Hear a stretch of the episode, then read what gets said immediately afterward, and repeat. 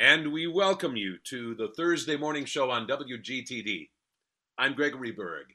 Today is the first monthly visit of 2022 of Nan Calvert from Root Pike Win. And uh, as many of you know, Nan Calvert joins us uh, each and every month throughout the year and booking interesting guests to join her to talk about some kind of topic uh, related to the environment. And I know she is exceptionally excited about the special guest that is joining us today on the morning show. First, Nan Calvert, a warm welcome to you. Happy New Year. Thank you so much, Greg. Happy New Year to you and to all of our listeners as well. It's good to be here. So, tell us about your connection with one Allison Werner. Oh, Allison and I uh, go uh, way, way back, way far back to River Bend days. Uh, and so Allison's professional progression, her career arc has been exciting to witness. Uh, you know, remember, I think Allison is still very well known in the Racine and Kenosha area. Um, and then um, she's gone on to do really wonderful things. She started out, well, didn't start out, but eventually became the first executive director of Root Pike Watershed Initiative Network um, and has um, continued her her quest for a clean environment, her fight for the environment, um, all of her professional life. And I think it's very exciting to have her on and talk about what she does with the River Alliance of Wisconsin and what the Alliance does. Um, very exciting stuff. I'm glad Allison was able to join us today. Yeah, as, as am I. So, via the wonders of Zoom, Allison Werner, we welcome you uh, to the morning show. Welcome you back to the morning show, actually. Well, good morning to both of you, Greg and Nan, and uh, so lovely to be here. And as I mentioned to Greg and Nan before, so thrilled to know this program uh, has continued what for I'm going to say decades now, because um, time does fly. Uh, so thrilled to be here. Thank you for the opportunity. You bet. Before we get to uh, the River Alliance of Wisconsin, uh, I think our listeners would uh, enjoy hearing a little bit about your own background, where you come from originally and uh, Nan has already touched on a couple of the high points of your professional life, but maybe you can kind of lay the groundwork for uh, where this career kind of originates. Oh, absolutely. Um, so I am a Racine native, um, and you know, spent many years uh, enjoying the waters of Lake Michigan and poking around the Root River. Um, I'm a Park High School alum, so right near the Root River. Uh, went to college at UW Milwaukee uh, with a conservation degree, so plenty of time uh, learning about and enjoying our waters while I was at school in Milwaukee. And it was at that time, uh, I was originally going to be a nurse, which Nan can relate to. Uh, and I changed career paths my first year in college. It just, you know, one semester of anatomy and physiology, and I went, mm, this isn't for me. and I took a whole bunch of classes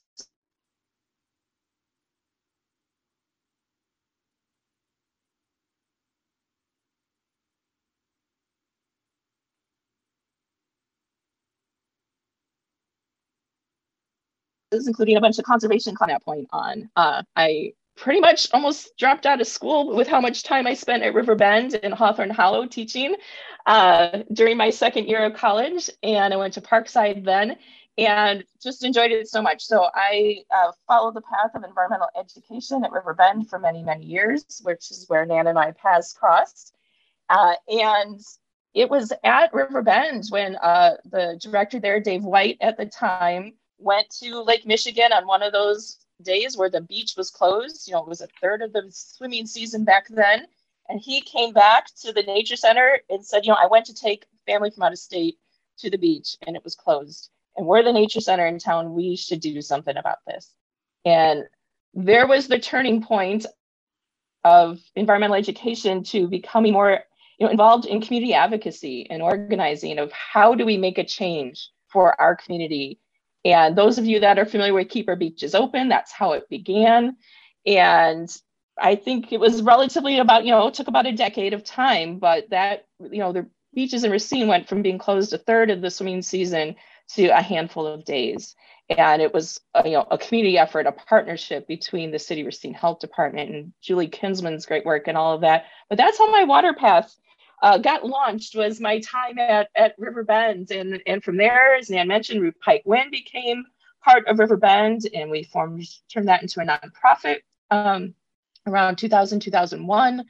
And my time there uh, brought me on the path here to River Alliance of Wisconsin, who helped Root Pike Win in its early days with, you know, how to get a good foundation together as an organization. So that that's my story. Wow. I'm curious what your intentions were before you had this fateful experience with Dave White, where he turned you on to uh, advocacy and how that has become kind of the predominant theme for you uh, ever since. Leading up to that, though, what what were your ultimate aspirations uh, professionally? I mean, what what were you going to do until you got, in a sense, hijacked onto this different path? uh, well, my intention, you know, I had considered being a classroom teacher. One of my really great uh, high school biology teachers at Park High School was trying to encourage me to go on that path. But I really enjoyed environmental education. I really enjoyed working with younger children. Um, you know, as Nan may relate to also, uh, you know, their eyes are wide open, they're eager, they're not jaded yet, anything's possible. And, you know, all of that. And that's just so energizing every day to work. You know, at Riverbend, we worked with kids mostly in elementary school age. And uh, so just hit repeat every day on seeing kids' eyes just light up of learning something new and connecting with nature.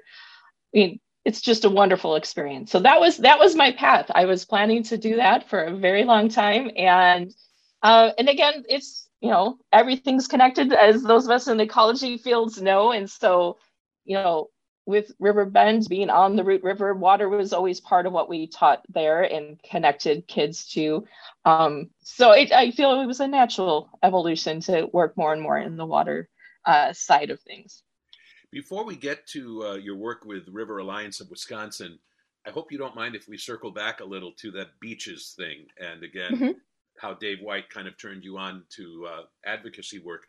I think it would be just interesting to explore this. It's it's related, of course, to the work that you do with River Alliance of Wisconsin, but especially for the sake of of uh, listeners from Kenosha County or Walworth County, uh, for listeners not from Racine who maybe don't know the story of of our beaches and why at one point they had to be repeatedly closed and what needed to happen in order for them to be saf- safely kept open.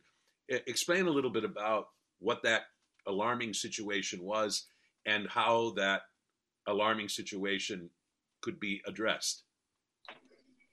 Sure, and you know, I was actually thinking about this a bit last year. I, it, I, ha, you know, in the world we're in now, I virtually attended Dave White's retirement party last year.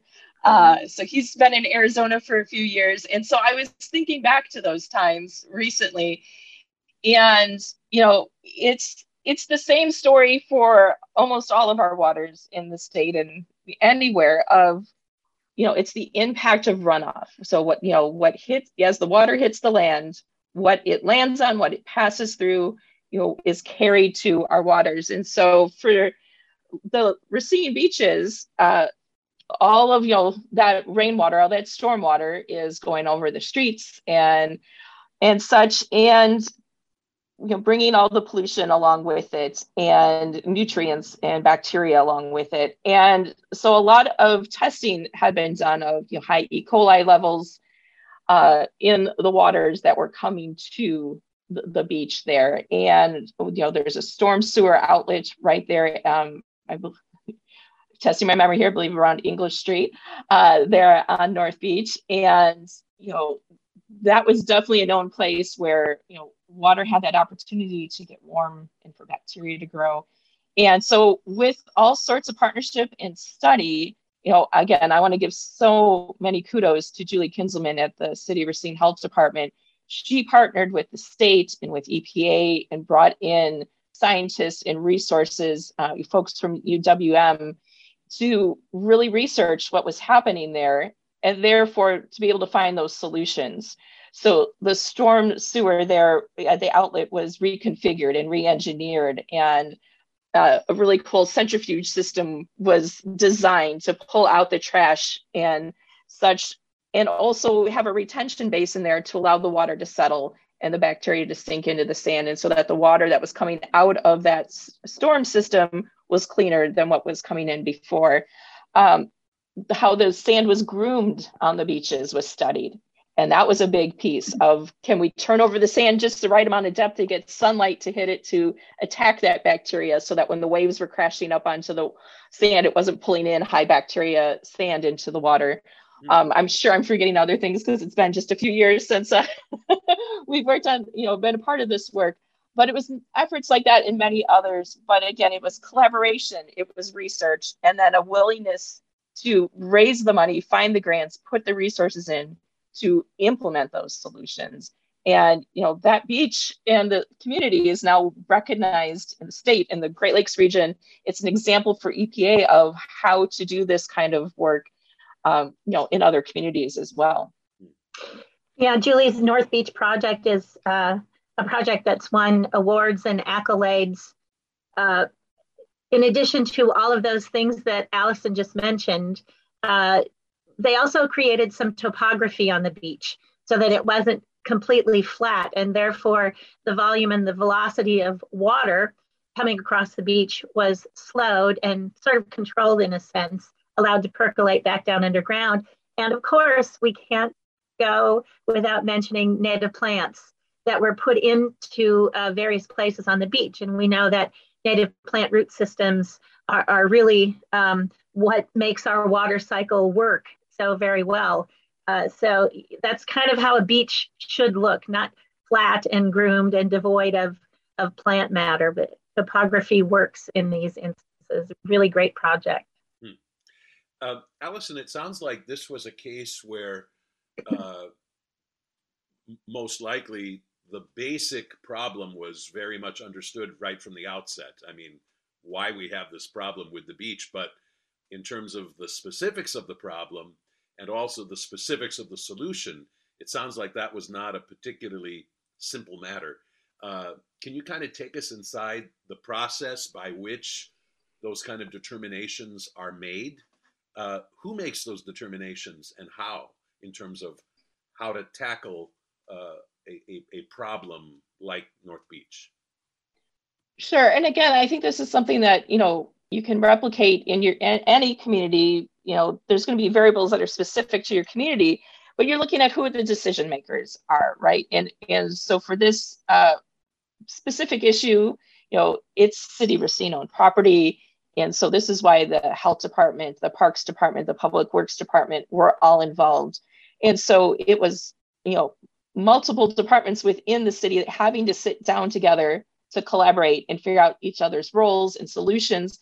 And again you know always going to talk about the importance of then you know local people the grassroots folks coming to the table also to say this is important to us. It matters for our health. It matters for our local economy and the tourism. You know all the reasons of why we need clean water. So for any community it's knowing who your decision makers are in the decision making process and having local advocates who are willing to sit down with folks to say we have a problem. We know we can find solutions. How do we collaborate together? And that kind of formula you can again then overlay which situation you have but hit repeat on then how do we work together to find those solutions? For those of you just joining us uh, on today's morning show first of all it's the first 2022 visit of our good friend nan calvert from root pike win and for this first show of 2022 Nan has invited uh, back to the morning show Allison Werner, formerly of Root Pike Win, formerly of the uh, Riverbend Nature Center in Racine, now executive director of a nonprofit called River Alliance of Wisconsin. And uh, that's what we're going to spend the balance of our conversation talking about the important work that they do. Uh, so, Allison, first of all, tell us a little bit about this organization and how long they have been around. Absolutely. Um, so, River Alliance of Wisconsin, uh, we've been around almost 30 years. We started in 1993, and we are a statewide organization, so nonprofit, just like Root but serving the entire state of Wisconsin. And while we've done many things to help protect and restore rivers over the years, what's at our core is empowering people. So, it's providing education, training, support to individuals and groups like WIN all across the state to help them protect our rivers uh, that are so important to the you know entire state for you know not only the health of our lands and waters, but the health, yeah, economic health of our communities as well. Many of our rivers are, you know, that lifeblood that you know runs through the city, runs through our community, and provides so much uh, resources to each community they they flow through.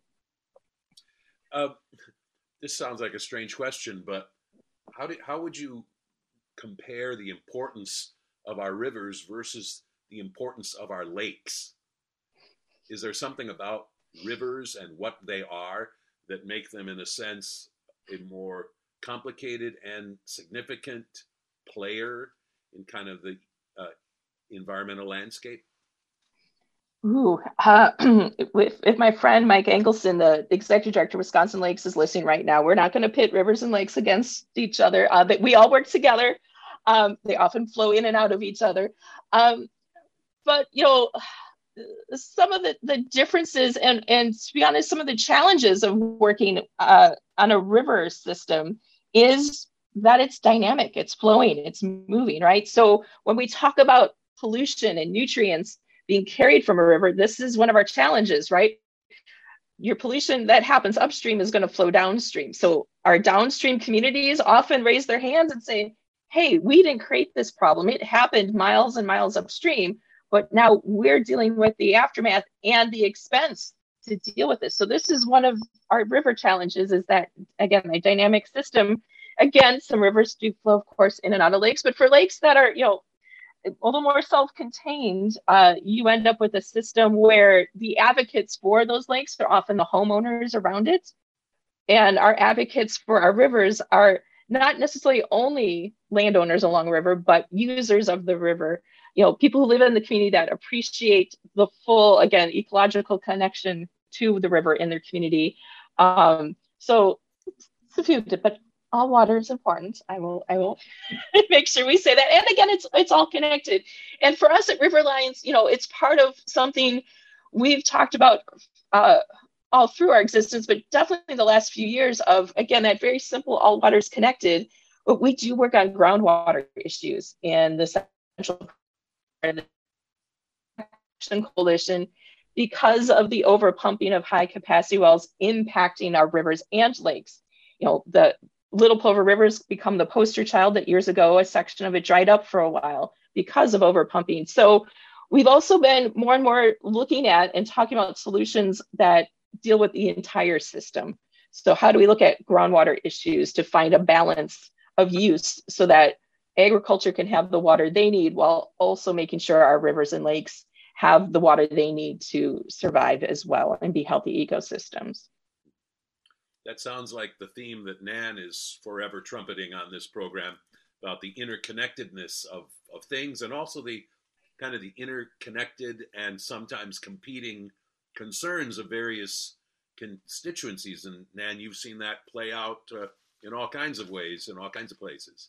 Yeah, and you know, um, usage issues and usage rights are becoming more and more complex now because of the uh, global warming crisis.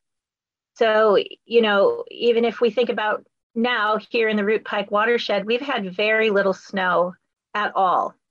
And so that snow turns into snow melt, which replenishes groundwater. It flows into our rivers, lakes, and streams. So we are definitely in a deficit um, and so water um, is frequently not as plentiful as it used to be. Now, it's true that in the spring and mostly in the spring, we have these sort of deluges of rainfall. So we get a whole lot really quickly. Uh, we have flooding issues, we have a lot of erosion issues. Um, and then during the rest of the growing season, we just kind of all walk around going, Gosh, I wish it would rain. I wish it would rain. Um, so we we have um, we have some difficult challenges ahead of us in terms of water availability, water quality, um, and you know who gets it and who has to pull back a little bit. So it's becoming much more difficult. Allison, it's probably important for our listeners to understand the nature of the River Alliance of Wisconsin. That uh, that you are not uh, a government agency, for instance, and you don't come at these issues with, I don't think, with any sort of legal authority to kind of impose your will in terms of what needs to happen. Uh, c- clarify the kind of organization that that River Alliance of Wisconsin is and the means by which you try to accomplish what you try to accomplish. Absolutely. Uh, so we are a nonprofit organization, so not a governmental entity, but our relationship with government is we try to partner, collaborate, and influence the actions of Department of Natural Resources and our state legislature. Right, uh, Department of Natural Resources is our regulatory entity here in the state that it is their job to make sure our current laws uh, that we have to protect our waters uh, are implemented correctly and as you know as much as the law will allow us to protect our waters. Uh, and then, you know, the state legislature sets those rules. And uh, unfortunately, in the last, you know, decade or so, uh, we've seen a lot of rollback of our what had been very good laws on our books to protect our waters. Uh, the previous administration had different viewpoints on the role of government and and such. So we've seen a lot of backsliding on protections. And so that's something we work on. We are an advocacy organization so we educate our members on things like proposed legislation and the pros and cons of each bill that we think is important uh, happening in the state and how to use their voice how to use you know their ability to talk to our elected officials to let them know how they feel about specific pieces of legislation, but most importantly, why having clean water is important to our health and our economy of Wisconsin. Um, one thing we've been working on for uh, the last couple years is to show that clean water is a nonpartisan issue. And we sincerely believe this. Being a statewide organization that's been around for this long, we've talked to many, many people, you know, in cities and in rural communities, north, south, you know, every every bit of the state. And I've truly seen that this is a nonpartisan issue, right? This is a health and economic issue. And so, one of the ways we're trying to show that and give people the opportunity to use their voice is we've started a campaign called Clean Water Now. And we have been encouraging communities at the county level to put a non binding referendum question on their ballots to allow voters to have the opportunity to say clean water matters to them and that our state needs to take more action on clean water issues. Uh, so far, uh, last spring, Marquette, Portage, and Wood County put the question on their ballot with over 70% of the voters in each of those counties saying yes to clean water. Uh, currently, uh, just this week, Eau Claire County Board voted to put this question on their ballot for April's election this year, as well as La Crosse. And other communities are in the process of working on uh, adding this question to their ballot in 2022. So, when we're talking about clean water, I guess one of the most basic questions to ask is what makes water unclean? And what are the what are the most sort of significant or pervasive causes of unclean water? But let's start first with how you're using that term. Uh, clean water versus, for instance, fresh water. Right. Well, and clean water gets at kind of an EPA standard of is it fishable? Is it swimmable? And for us humans, is it drinkable? Really important. I mean, it, drinkable for our fish and other critters in the water too, but that's something the basic standard, right? We we need to be able to drink this water. We need fish to be healthy and the, the you know other uh, plants and animals in our water. And uh, we need to be able to recreate safely in our waters. So that becomes kind of the baseline standard, some very, very simple things, right? Um, and then to your question of, you know, so how does our water become polluted or not clean? And it's it varies across the state, depending on if you're in a rural or urban community. But some of our biggest polluters statewide are nitrates. So if you hear folks talking about having high nitrates in their water, um, that is a significant public health issue. There are severe illnesses connected to drinking water high in nitrates, especially for pregnant women and young children.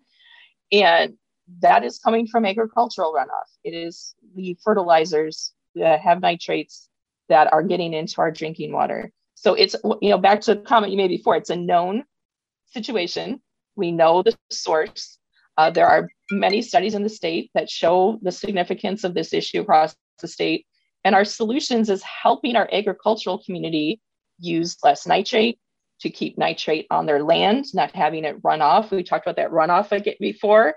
So keeping, you know, using less, keeping it on their land, and you know, are some of the simplest ways we can re- reduce the impact of nitrates in our water. But I think one thing a lot of folks don't know, and you know, I will definitely put myself in that category years ago of, you know, I think we take for granted in the state of Wisconsin that anywhere you go, you're going to turn on a tap and have safe water to drink. And that is not the case. And when I was pregnant, I was on a staff trip in uh, a county in the northeast part of the state, and in their county building was a sign of "Do not drink this water because it's high in nitrate." And a staff person came and caught me before I filled up my water bottle and said, "You're pregnant. Do not drink this water here." And it's something you don't think about in the state of Wisconsin, right? And again, why does a river organization care about drinking water? It goes back to all of our water being connected, right? If we if humans can't drink this water coming out the tap, this is also affecting the health of our lakes and our rivers and our groundwater. Again, it's all connected. And those nutrients are causing health issues. They're also causing ecological issues. You know, phosphorus, nitrates grow our algae. That uh, for some parts of the state is where uh, people are seeing toxic blue green algae in their water, which is impacting recreation. There uh, are communities along the Wisconsin River in the central part of the state that marinas are closed because the algae is so high. People don't want to go recreate, and all those businesses along those rivers are being financially impacted when that happens. So, we've been working on a program called Clearwater Farms, working with farmers who want to change their practices, want to improve, and be stewards of their lands uh, so that, you know, the, the term used a lot is healthy soils. Soil is so valuable for farmers, and keeping it in place helps them. It also helps our waters. And, you know, Nan, your favorite topic of native plants and root systems and all of that, you know, when we have things like cover crops that stay all year round, or you know, folks who do no-till where we're leaving vegetation to help hold those soils in place.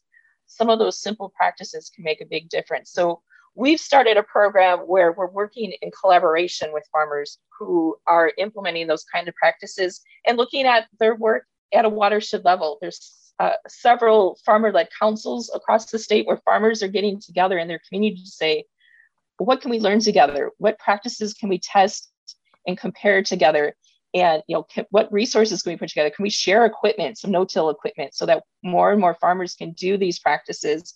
And we're working in collaboration with a couple of the farmer-led councils that are working on a watershed level in marathon stock and dodge county that are also bringing community members in or bringing in the watershed groups and the county staff to say how do we look at this at a watershed community global scale where we can start sharing resources and ideas together I suspect that the work that you did uh, with Root Pike Win was uh, a really essential facet of your education and training and experience uh, to tackle a lot of what you're tackling with River Alliance of Wisconsin.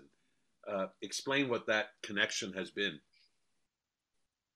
Oh, I, I, we could take up several hours on that one.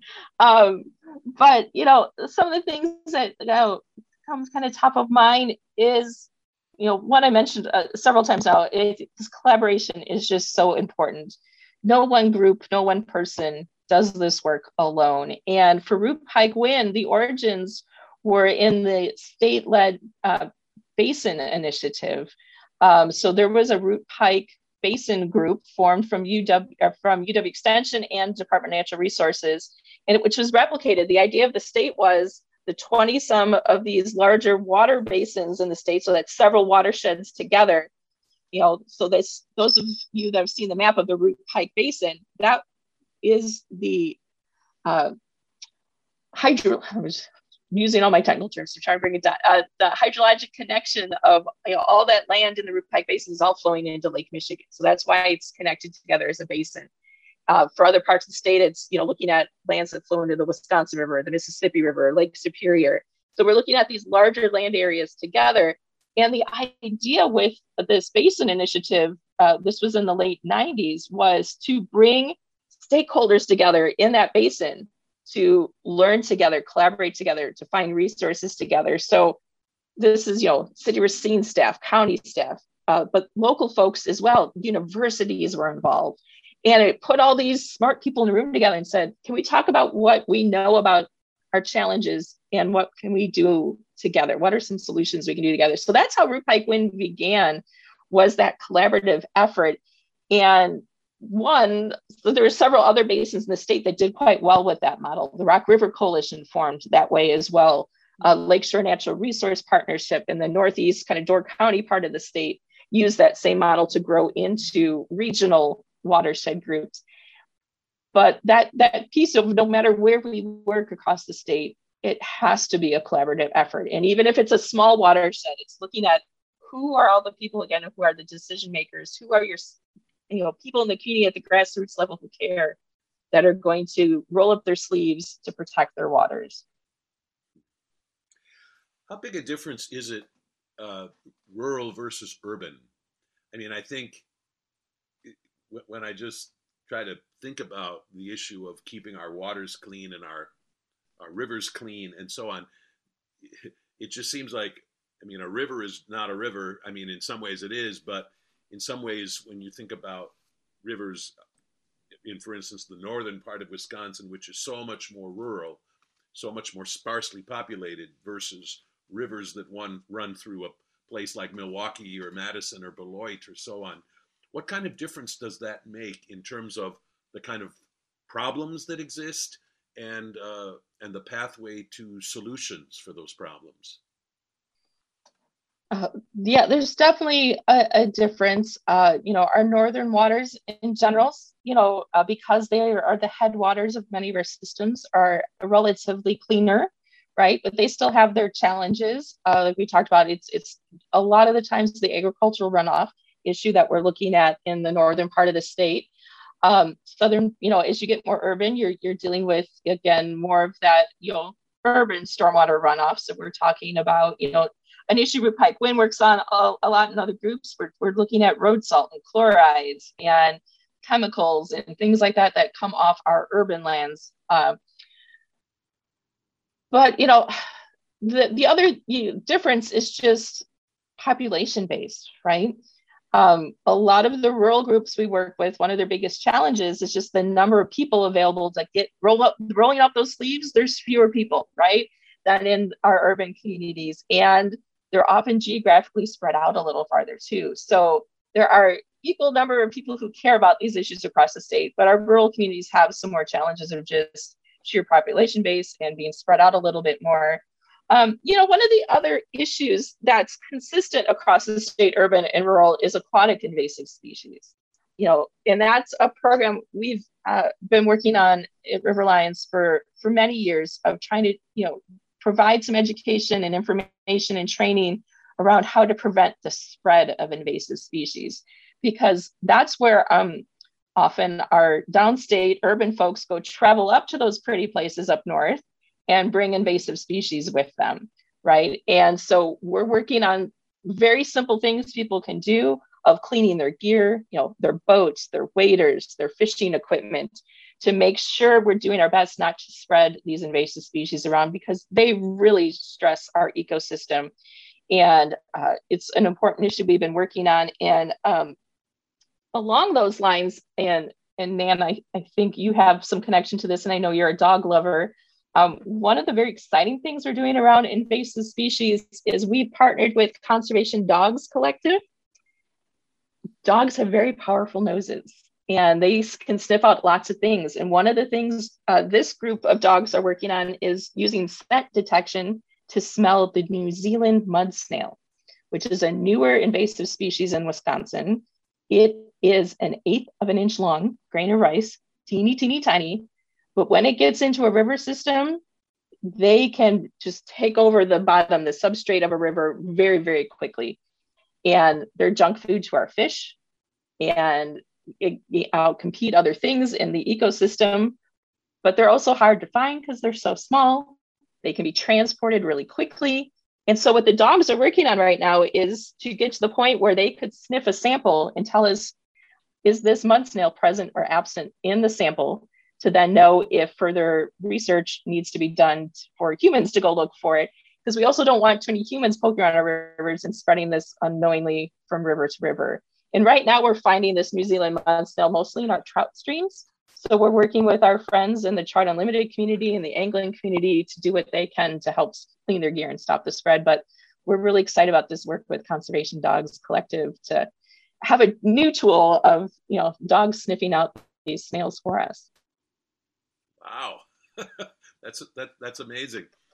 You're also touching on something that's kind of interesting, which is that uh, some of the people who sign on for these uh, these these these kind of issues, these kind of initiatives, these projects, uh, do so because they are at heart uh, amateur ecologists or e- environmentalists who care about this from that sort of almost moral or ethical perspective, versus somebody who just likes to go to the beach or somebody who likes to uh, fish for trout or whatever. But uh, and I don't want to, I don't know what to call that. Uh, self, not it's not that it's selfish exactly, but in a sense, the motives can be some sometimes a bit self-serving in a sense. It it doesn't necessarily have have to do with these kind of big ethical or moral issues about taking care of our planet. It's about safeguarding things that happen to be important to you.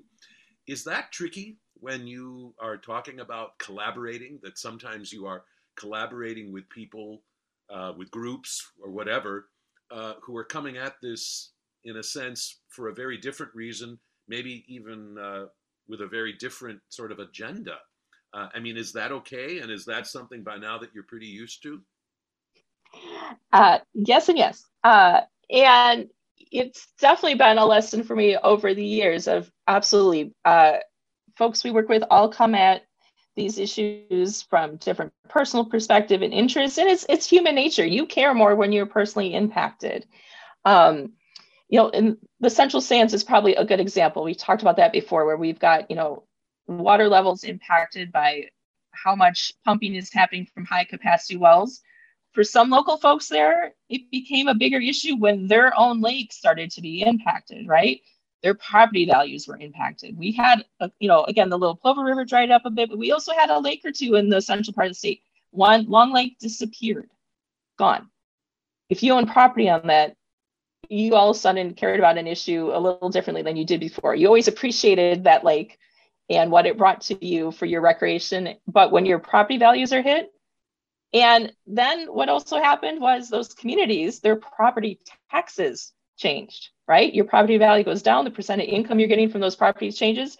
So it's something we are very aware of is we've got to look at this from all issues. Fortunately, Wisconsin having clean water is a universal thing that people care about. It shows up, you know, we've done polling, other groups have done polling. People know how important that is to our identity here in Wisconsin. But for some folks, it's this economic side that starts to get them to pay a little more notice and become a little more willing to take action. So, you know, we look at all perspectives of uh, these issues. And, you know, for us, it's also part of an evolution we've had as an organization of looking more long term, setting a very long vision for how do we achieve clean water in Wisconsin. Um, we, we've talked about the challenges of past legislative uh, cycles and you know different opinions of the role of government in protecting our waters. And it had us take a hard look at you know if we implemented all of the laws we currently have on our books for protecting our water would we actually have clean water?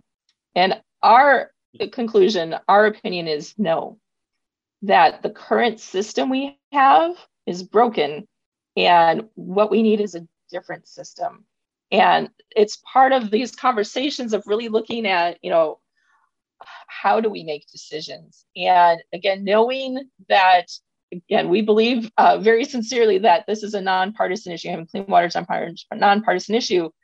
But if we don't have a water ethic in the state, we you know we're not bringing more. We need to bring more and more people to this issue, you know, and help them see how important this is. Again, I believe people know it's important, but really connecting them to our waters and having this water ethic around the state. It's part of why we're doing the referendum campaign but we also started something we're calling the Wisconsin Water Agenda.